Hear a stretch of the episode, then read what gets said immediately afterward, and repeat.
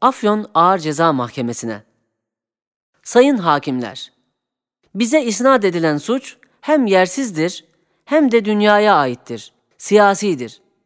Halbuki siyaset yapacak insanlar olup olmadığımızı zaten ilk bakışta siz, muhterem hakimler, çoktan anlamışsınız. Esasen bu soğuk ve yabancı isnat, yüzlerce salahiyetli kimseler temin etseler, benim de aklım şimdikinden yüz defa fazla olsa, Risale-i Nur'un ve onun çok muhterem müellifinin bende bıraktığı manevi intibayla, bütün mevcudiyetimle bu geçici ve tükenici siyasi lezzet ve maceradan kaçıp, ahirete iman ve cehennemden kurtulmak yolunda sarf ederim. Gerek Risale-i Nur'un kıymetli müellifine hürmetimiz ve bağlılığımız ve gerekse Risale-i Nur'un okunması, yazılması ve Nur talebeleriyle muhabere ve münasebetimiz, Denizli Ağır Ceza Mahkemesi'nin ve Yüksek Yargıtay'ın da tasdikiyle doğrudan doğruya uhrevidir. Öyle ki Risale-i Nur'dan aldığımız fikirle bu nurlu varlıkları hiçbir suretle dünyevi ve maddi kıymetlere değişmeyiz. Bu bizde bir iman halinde ölünceye kadar yaşayacaktır.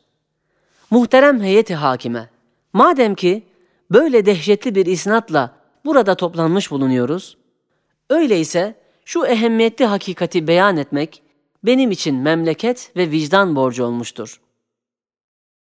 Yalnız kendi muhitimde Risale-i Nur'un gösterdiği fevkalade ıslahatla bütün halkın gözü önünde şu on seneyi mütecaviz bir zamanda başta kendim olmak üzere birçok kimseler var ki evlerinin yollarını öğrenmişler. Süfli gidişatları aile saadetine dönmüş. Şimdi anaları, babaları sebep olanlara dua ediyorlar. Vilayetimiz dahil ve civarlarında bu kabilden daha birçoklarının hallerini dinleyiniz. Bahusus Denizli hapishanesinde Risale-i Nur oraya girmesiyle mahpuslar üzerinde halen bu tesir dillerde gezmektedir.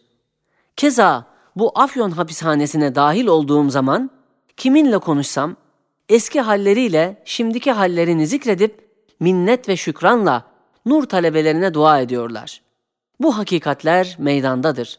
Ben insan olayım da bana ve hemcinsime bu derece ahlaki ve içtimai ve uhrevi ıslah edici ve bahusuz kitabımız Kur'an'ın mühim bir tefsiri olan Risale-i Nur'a ve onun muhterem müellifine ve vatandaşlarına Müslümanca muhabbet ve teselli mektubu yazmak bir siyaset mevzuu olacağına hayret ediyorum.